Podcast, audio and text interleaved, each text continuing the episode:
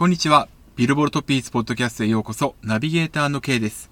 この番組は、日本時間の毎週火曜日早朝に発表されるアメリカのビルボールソングスチャート、そして毎週水曜日の午後に発表されるビルボールジャパンソングスチャートのトップ10、さらには注目曲を紹介します。今ヒットしている曲やヒットするための戦略についてお伝えするプログラム、どうぞよろしくお願いいたします。えー、これを収録しているのはですね、11月25日の水曜日夕方なんですけれども、えー、この1週間ちょっとの間、音楽業界本当に賑やかになっておりまして、えー、チャートの方にも大きな影響を与えております。えー、11月16日月曜日には、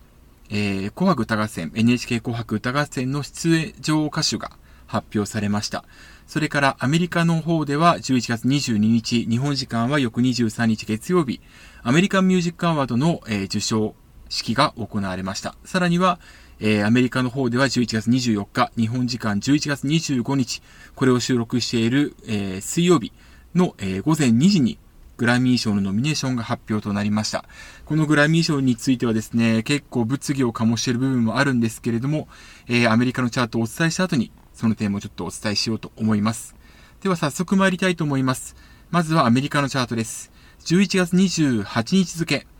アメリカのビルボードソングチャート HOT100 からまずはトップ10紹介していきます。10位、先週と変わらず、ポップスモークフィーチャリングリルベイビー and DaBaby For The Night。9位先週からワンランクのダウン、バッドバニージェイ・コルテス、 Dákiti。8位先週から2ランクのダウン、インターネットマネーガンナ、フィーチャリングドン・トリヴァーナヴ、Lemonade。7位先週から2ランクのダウン、ザ・ウィーケンド、 Blinding Lights。6位先週から1ランクのアップ、ジャスティン・ビーバーフィーチャリング、チャンス・ラッパー、 Holy。5位先週から1ランクダウン、ドレイクフィーチャリング、リル・ダーク、 Laugh Now Cry Later。4位先週から1ランクダウン、ギャビー・バレットフィーチャリング、チャーリー・プース、I Hope。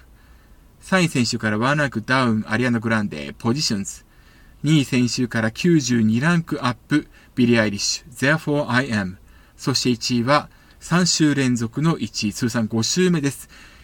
24K ゴールデンフィーチャリングイアン・ディオール、ムード。以上が、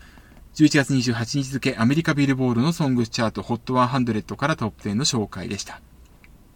というわけで、えー、ムードが通算5週目1位獲得なんですけれども、えー、先週ですけれども、えー、リミックス、えー、バージョン、J バルビンとジャスティン・ビーバーを迎えたバージョンがリリースされたことによりまして、えー、3指標、のうち、えストリーミング、それからダウンロード大きく伸ばしたんですけれども、まあ、この反動が来ているという状態となっております。ストリーミングは前の週から12%ダウン、それからダウンロードは35%大きく落としております。でですね、ラジオやプレイの方も、1%ダウンとなっておりまして、まあ小幅ですけどダウンが始まってしまったということで、曲のピークが過ぎたというふうに見ることもできると思います。で、一方で、えー、2位にはですね、92ランク大きく上げてきました。えー、ビリ・アイリッシュの Therefore I Am が入ってきました。これなんでこんなに一気に上がってきたかって言いますと、えっと、今週のですね、えー、この11月28日付のアメリカビルボールソングスチャートに関しましては、11月13日の金曜日からの1週間がダウンロードとストリーミングの集計期間、それから16日月曜日からの1週間がラジオやプレイの集計期間になります。で、このビリー・アイリッシュ Therefore I Am は、確か前作 My Future もそうだったんですけれども、木曜日のリリースなんですね。11月12日の木曜日。なので、えー、前の週、11月21日付のビルボード、えー、アメリカビルボードソングチャート HOT100 では、えー、ダウンロードとストリーミングがわずか1日、それからラジオエアプレイは4日間、この集計期間でもって94位に入ってきたというわけなんです。で、今週は、えー、3つの指標すべてで1週間丸々カウントされますので、えー、大きく伸ばしてきたという形になります。ストリーミングを、えー、この Therefore I am は制しております。2420万。ちょっとここ最近の数字ではかなり少ない方。えっ、ー、と、ビリヤシに限らずなんですけれども、えー、どういう数字となっておりまして、まあ、それでも1を獲得しているという状況で、え、ダウンロード2位、それからラジオやプレイは43位となっております。ビリヤーシにとってはですね、1位獲得した Bad Guy をはじめとして、え、今回で4曲目のトップ10入りという形になります。あと、この92ランクアップっていうのは歴代4位となる上昇幅となっておりまして、えー、1位になっている、歴代1位となっているのが、テイラー・スウィフトフィーチャリングブレンドン・ユーリー、昨年5月に、えー、上がってきました2位、えー、 ME! という曲2位の ME! ですね。失礼しました。で、あの、この曲が2位まで上がったんですよ。で、なんで1位取れなかったかっていうと、その時には、えー、リル・ナズ・X フィーチャリングビリー・レイ・サイラスの Old Town Road が、えー、ずっと1位にいたということで阻まれてしまったというわけです。で、この Old Town Road から1位を奪ったのが、先ほどのビリー・アイリッシュの Bad Guy ということになります。えーとですね、今週に関しましては、えー、特筆すべき動きとしまして、クリスマスソング、え、やってきましたクリスマスソングが上昇してきています。え、今回 HOT100 に入ってきたのは2曲です。え、マライア・キャリーの All I Want for Christmas is You 恋人たちのクリスマスが29位。え、それからブレンダリー Rockin' Around the Christmas Tree こちらが43位に再登場を果たしています。えー、昨シーズン、えー、クリスマスソングがですね、えー、本当に強くて、1月4日付のチャートで、えー、まあ、クリスマスソング、今年1月4日付のチャートがそのクリスマスソングが大挙入っていた最後のチャートになったんですけれども、この時のワン、ツーが、このマライア・キャリーとブレンダ・リーという風になります。で、翌週1月11日付では、この HOT100 から全てクリスマスソング抜けてしまったことで、あの、アメリカのそのビルボード記事の見方によっては、もしかしたらその、マライア・キャリーについては、リカレントルール、要は、一定周数以上、えー、HOT100 に入っていた曲が、えー、ある、えー、順位を下回ってしまうと、まあ、二度と HOT100 にはランクインできないっていうルールがありまして、このリカレントルールを適用されたことによって、えー、2020年度シーズン以降のクリスマスに、クリスマスシーズンにチャートインしないんじゃないかというふうに捉えていたんですね。まあそういうふうにブログでもちょっと書いたんですが、ちょっとそれが誤りだったということになります。どうやらこのリカレントルールの適用するかどうかっていうのは、ビルボードの裁量に任せられるっていうようなことがちょっとウィキペディアに載っていましたので、おそらくその、まあ裁量によって今回、あの、チャートインしたっていうことになるんじゃないのかなというふうに思っております。まあ、来週以降またこのクリスマスソング徐々に上がってくるんじゃないかと思いますし、えー、Spotify の動向を追いかけている方からすれば、今年のの上昇は、えー、これまでの年よりも早い、早く上がってきているっていうことなので、えー、もしかしたら今年もこのマライアンのクリスマスソング1位獲得するんじゃないのかなというふうに思っておりますので、その動向を注視していきたいなというふうに思っております。えー、この11月28日付、えー、アメリカのビルボールソングスチャートの他に、えー、日本時間の火曜日早朝に発表されたのがグローバルソングスチャートなんですけれども、え、アメリカのビルボードソングスチャート HOT100 で今週、え、9位、先週からワンランクダウンしておりましたバードバニアの J コルテスのダキティ、こちらがグローバルソングチャート2つ、グローバル200、それからグローバル200からアメリカの分を除いたグローバルエクスクルーディング US、こちらのチャートで制覇しております。ちなみに、どちらのチャートもグローバルチャート2位には、ビリー・アイリッシュの Therefore I Am が入っています。えー、日本の曲ではですね、グローバルエクスクルーディング US の方で、リサさんのホムラ、こちらの方が、えー、7位に入っておりまして、2位、3位、4位、6位、7位と、まあ、緩やかに下降しているんですけれども、5週連続でトップ10入りを果たしているということになります。で、えっ、ー、と、この HOT100、ちょっと最後に、えー、お伝えしていきたいのがですね、ザ・ウィーケンドのブラインディングライツなんですね。大記録今週打ち立てました。えー、先週から2ランクダウンして7位なんですけれども、えー、トップ10入りがなんと通算40週ということになりまして、えー、ポストマローンサークルズを抜きまして、えー、単独でのトップ10入り歴代最長記録、こちらを達成しました。まあ、ですので、このブラインディングライツいかにヒットしているか、えおそらくは今後発表される年間チャートでも1位となることが、え予想されているんですね。で、ところがなんですが、えー、アメリカで大ヒットしたこの Blinding Lights、それから、えー、同じく大ヒットしたアルバムの After Hours、えー、こちらがですね、日本時間の11月25日午前2時に発表されましたグラミー賞で、全くノミネートされていないです。えー、今回の、まあ、悪い意味でのサプライズ、えー、ということで、このブライ、えー、ザ・ウィーケンドが無完、えー、無完全や、えー、完全ノミネートなしに終わってしまっているっていうことに対して、非常にそのグラミー賞を疑ったり失望する声が多く寄せられていますし、えー、まあ、ザ・ウィーケンドもかなりきつい言葉を浴びせています。ツイッターや、えー、などの方で。個人的にちょっとそういった言葉については、えー、すごく引っかかるし、あまりっていうか全くいい思いしてないというのもあるんですけれども、あと、えー、このグラミー賞に関しましては、えー、ノミネートの方で主要4部門、えー、最優秀レコード賞、最優秀楽曲賞、最優秀、えー、アルバム賞、それから最,、えー、最優秀新人賞4つあるんですけれども、まあ、その中に PTS のダイナマイトがノミネートされていない、まあ、ポップというカテゴリーには、えー、デュオグループパフォーマンスの方にノミネートされているんですけれども、ダイナマイトはそのジェネラルと呼ばれる主要4部門に入っていないということで、これもおかしいっていう風に挙げる方が多くいらっしゃいます。音楽評論なりわいとする方でも非常に多かったですね。はい。えっと、この2点に関して、まあ、特にその、えっ、ー、と、グラミーへの疑問、失望というこの多く寄せられていた、その、えー、ザ・ウィーケンドのブラ、えー、の完全なスルー、それから、えー、BTS ダイナマイトの、えー、主要部門ノミネートされていないということについて、えー、今年のグラミー賞の主要4部門ノミネーションについての試験ということで、11月25日付のブログフェイスイット、毎日書いてるブログで、まもなく毎日更新6年からになるんですけれども、このブログにちょっと試験、自分の考えて載せました。おそらくなんですが、BTS ダイナマイトに関しましては、ノミネートされるされないの可能性は個人的には半々と思っておりまして、ノミネートされない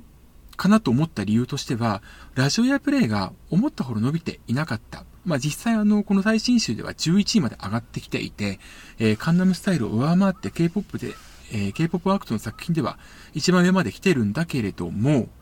えっと、ただ所有仕様が強くてこの曲、えー、1位を取っていた複数週取っていたんですが、一方ですね、ストリーミングがちょっと落ちるスピードが速かったことと、ラジオエアプレイがそこまで一気に上がってこなかったっていうことがちょっと引っかかっておりまして、もしかしたらもうちょっともう一歩だったのかなというふうに思っていたんで、おそらくこのノミネーションされなかったっていうことについては、まあ、納得できなくはないというか残念なんですけれども、えというふうに捉えております。それから、えっ、ー、と、ザ・ウィーケンドが完全スルーについては、ちょっとさすがにこれはありえないかなというふうに思っていたんですが、えー、ブログ更新した後にですね、ちょっと思うところがありまして、というのは、アフターワーズが、えー、リリースされてから、えー、2週間くらいの間に何回ものデラックスエディションっていうのを出していたですね。で、このいわゆるデラックスエディション商法っていうことについて、えっと、この作品もそうだし、それから直前にはリル・ウージー・ヴァートのアルバムも、かなりこれ大きなデラックスエディションを施していて、ちょっとこのやり方って一体どうなのかな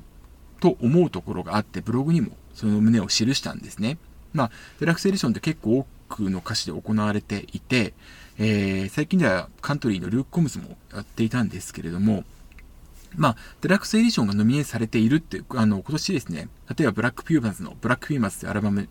にノミネートされていて、それがあの、ジェネラルフィールドの、えー、最優秀アルバム賞にノミネートされているってこともあってですね、す、べ、てのデラックスエディションが無視されているわけではないんだけれども、ただ、特にその、アフターアワーズに関しましては、矢継ぎ早にそのデラックスエディションが投入されて、どれを買ったら、まあ、どれをチェックしたらいいのか。まあ、ストリーミングでチェックしてる方にとっては、その存在はありがたいのかもしれないんだけれども、一回所有で買っまあ、所有者、買ったって方にとっては、これかなり不親切じゃないのかなっていうふうに思っていまして、いわゆるストリーミング時代のアルバムのあり方に対して、ちょっとこのグラミーの、えー、先行される方が疑問抱いてしまったんじゃないのかなというふうに思っています。で、個人的には数年前にプリンスが、ま、アルバムは大事ですよということをグラミー賞の場で述べたっていうことがあって、それをちょっと思い出した次第です。はい。おそらくこれが引っかかったっていう可能性もあるんじゃないのかなと思ってます。まあ、ビルボードの方では、まあ、今回その、まあ、えっと、不思議に思うことをいくつかピックアップしている中で、えー、特にそのウィーク、えー、ザ・ウィークエンドが無視されたことについて挙げているんですけれども、えー、まあ、その、まあ、答えとしてビルボードが挙げていたのはジャンレスの存在であるってことが、例えば R&B にしろ、ポップにしろ、ダンスにしろ、どのカテゴライズ、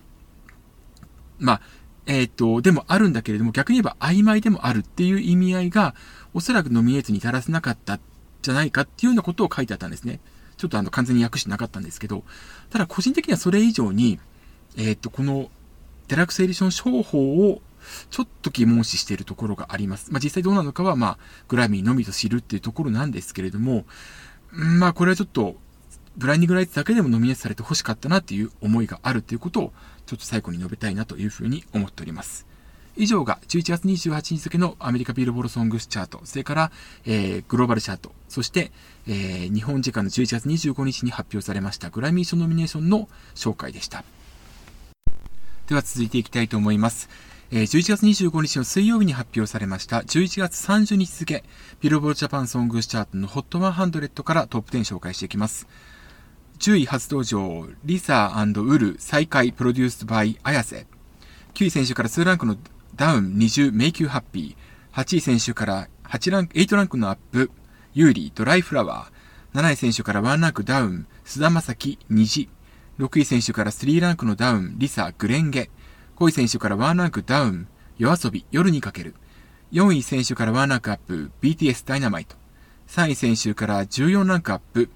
TWICE BETTER。2位は初登場、NMB48 恋なんか No thank you。そして1位は先週からワンランクのアップ、 LiSA、炎。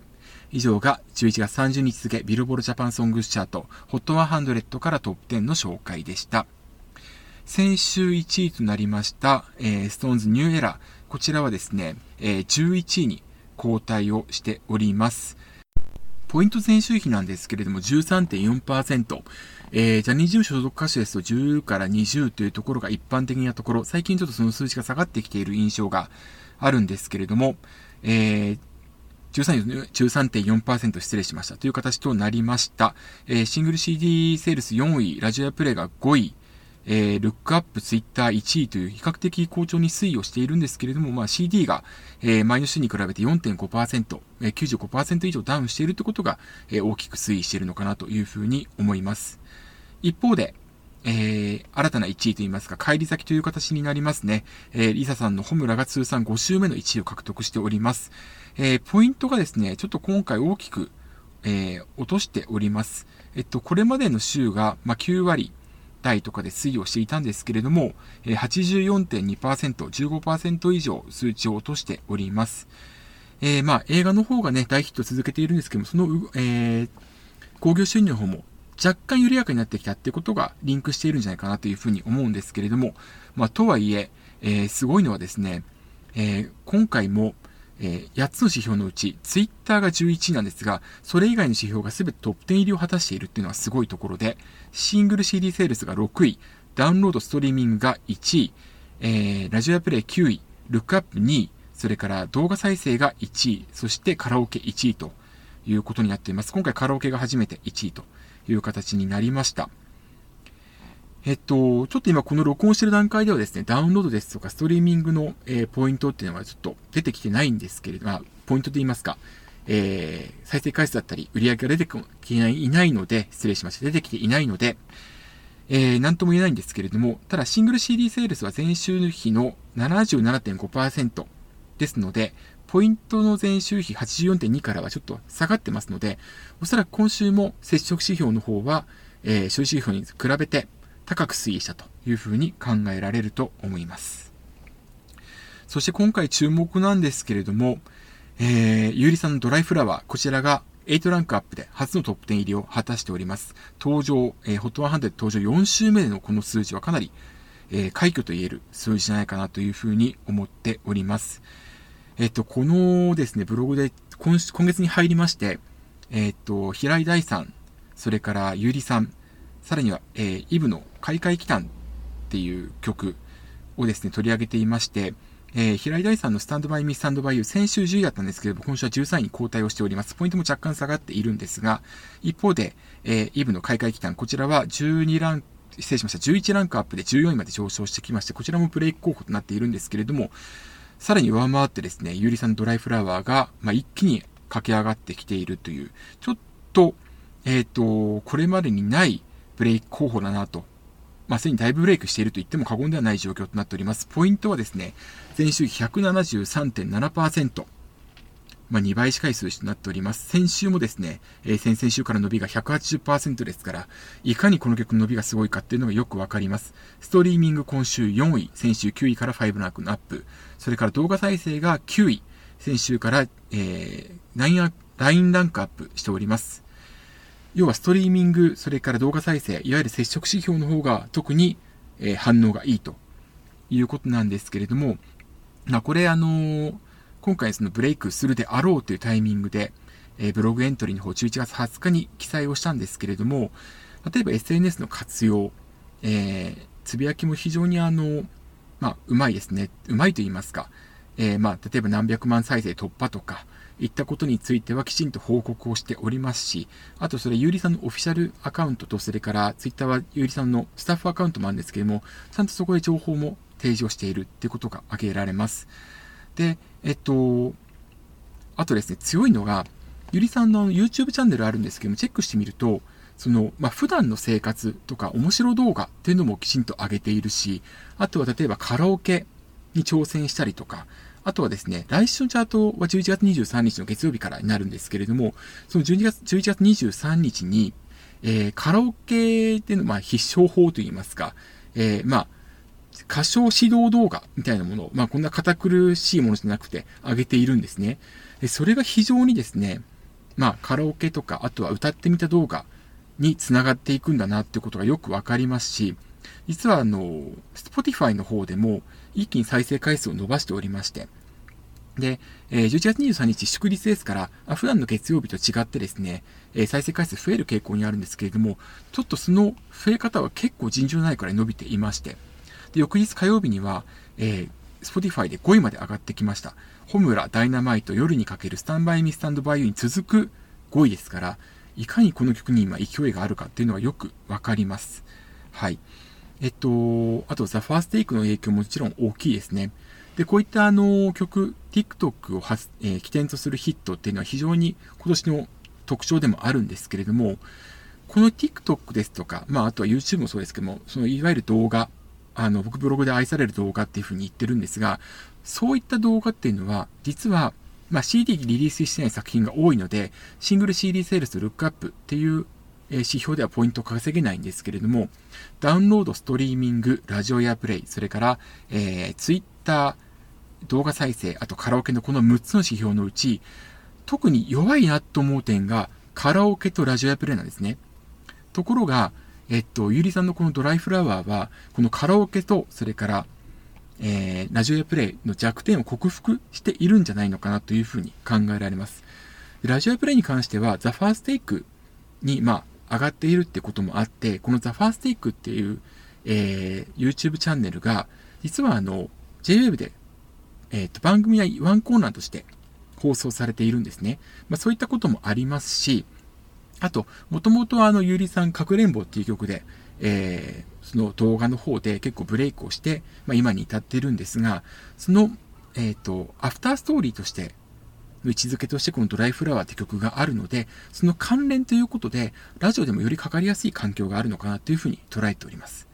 それからカラオケの方も、えっ、ー、と、まあ、今のし、えっ、ー、と、今年の流行としてはそのシンプルな、で、えっ、ー、と、メロディー、まあ、オケっていったもので、その、まあ、あとはその、TikTok とかでも使われやすい、えっ、と、あと歌われやすいって曲っていうのがあるんですが、そのカラオケで配信されて間もなくですね、まあ、カラオケゆうりさんが挑戦、自ら挑戦した動画を上げていたりとか、まあ、11月23日にはそういった、えー、歌唱指導動画というのを上げていたりとかしまして、そういったカラオケの方でも、えー、すごく訴求をしているってこともあります。まあ、いち早くいち早くでもないか、比較的早くそのカラオケが解禁されたなっていう印象もありまして、おそらくこういったことが影響を及ぼしているんでしょう。えっ、ー、と、今週11月30日付でですね、ドライフラワー、カラオケ指標初めて300位以内に入ってきたんですが、その順位が56位なんですね。これ極めて高い数字だと思います。ですので、えっと、こういったところで、えー、ラジオプレイとカラオケも弱点克服しているこのドライフラワーが、今後の台風の目になることはおそらく間違いないと思いますので、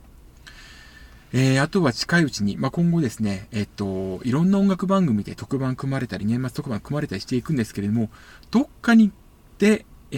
ー、ゴールデンタイムもしくはプライムタイムで披露したならば、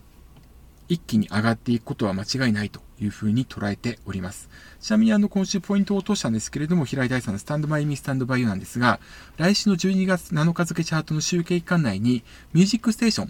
ン放送されるんですけれども、まあ、これ収録している日の翌々日ですから、11月の27日の金曜日なんですが、そこで披露する曲が、スタンバイミスタンドバイユーってことが決定しております。これでおそらくポイントまた上がって上げてくるんだろうなっていうふうに考えられます。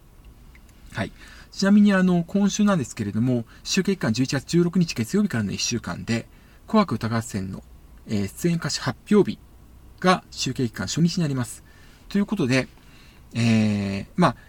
伸びてない曲もあるんですけれども、ポイントが。特に伸びた曲ではですね、エイトさんの香水が伸びてきました。えっと、ランク自体はワンランクダウンしているんですけれども、ポイントは前週から、えー、13.8%伸ばしています。で、この要因として考えられるのは、まあ、ラジオアプレイもですね、100位にまた入ってきたというのもあるんですが、ツイッターが91位から25位に上昇してるんですね。で、これはおそらく、えー、まあ、実際その前にも NHK で、この曲披露した際にドルチガッパーナってフレーズ歌っているんで、NHK 的には問題ないんですが、今回紅白歌合戦で改めてこのドルチアンドガッパーナっていうフレーズ歌うかどうかっていうことが結構言われていましたので、おそらくそれがですね、まあ、今回の上昇っていうふうに寄与したんじゃないかなというふうに捉えております。あと今週に関しましてはですね、BTS のダイナマイトが、えー、ポイントを伸ばしてきています。えー、ポイントは、えー、順位もワンランクアップし5位から4位になっているんですけれども、ポイントは4.9%の上昇です。これは、えー、集計期間の後半、20日の金曜日にアルバム B をリリースしたことによっての影響と思われます。この B にダイナマイトも入ってきております。入っています。それから、えっと、リード曲としてですね、Life Goes On っていう曲がありまして、こちらが今週の HOT10022 に初登場を果たしております。まあ、こういった効果も、えー、ありますねっていうことが言えると思います。来週はですね、えっ、と、ま、この B の方が1週間丸々、えー、カウントされますので、え、ー、と、BTS の方も上がってくるというふうに予想されますし、あと、アメリカの方では、え、11月20日からが、金曜日からがそのストリーミングダウンロードが起点となります。それから23日の月曜日からがラジオエペルの起点となりまして、グラミー賞のノミネーション、それから、えー、アメリカミュージックアワードの効果というのもありますから、これがどう影響してくるかというのが非常に気になるところです。というわけで、えー、日本のチャート、11月30日付のビルボールジャパンソングスチャート、HOT100 からトップ10の紹介、お送りしました。ちょっと長くなりましたけれども、以上が本当に濃い1週間だったので、それがチャートに反映されたということで、ちょっと長めにお伝えしたんですけれども、来週はですね、まだ、えっと、いつ発表されるか、ちょっと発表されてるかもしれないんですが、ちょっとこちら拾えられてないだけなのかもしれませんけれども、アメリカの年間チャートが来週までには発表されると思います。確か去年は日本のチャート同じ日だったと記憶しているんですけれども、一方で日本のチャートは12月4日金曜日午前4時に発表されることが、ポッドキャストの方ですね、アナウンスされております。えー、ポッドキャスト、失礼しました。えっと、このポッドキャストでも、えー、12月4日、遅くても5日までには、えー、ポッドキャストの方で年間チャートの方を追いかけていきたいなというふうに思っております。えー、ブログの方でもまた、えー、4日の日に、えー、日本チャートについては、えー、特徴、えー、まあ、音楽業界の動向点を取り上げていこうというふうに思っております。アメリカの方もまた別に、えー、別途取り上げていきます。えー、そして来週12月の2日の水曜日発表されるチャートが新年度えー、ビルボールジャパンソングチャートが新年度第1回という形になります。この新年度第1回では、えー、確か9月にアナウンスされているんですけれども、動画再生指標、それからストリーミング指標で、YouTube に上がっている、えー、UGC、ユーザー生成コンテンツ、ユーザー生成コンテンツ、失礼しました。えー、例えば、踊ってみた、歌ってみたなどの動画については、えー、除外されます、カウントから。ということになるので、新年の第1回目がどういう風になっていくか、こちらも注目していきたいなという風に思っています。えー、この辺のことまた、えっ、と、来週、えー、詳しくお伝えしていきたいなと思います。またブログ、フェイスイット、毎日ハテナブログに書いております。こちらでは毎週火曜日には基本的にアメリカのチャート、木曜日には日本のチャートを取り上げていまして、えー、あとは、まあ、最近だとグラミー賞とか、年間チャートも、え書いておりますので、ぜひともチェックのほどよろしくお願いいたします。いつもに長くなってしまってしまいまして申し訳ありません。以上、ビルボルトピースポッドキャストをお送りしました。最後また早口になってしまって申し訳ありません。また来週よろしくお願いいたします。お相手は私、K でした。ではまた来週。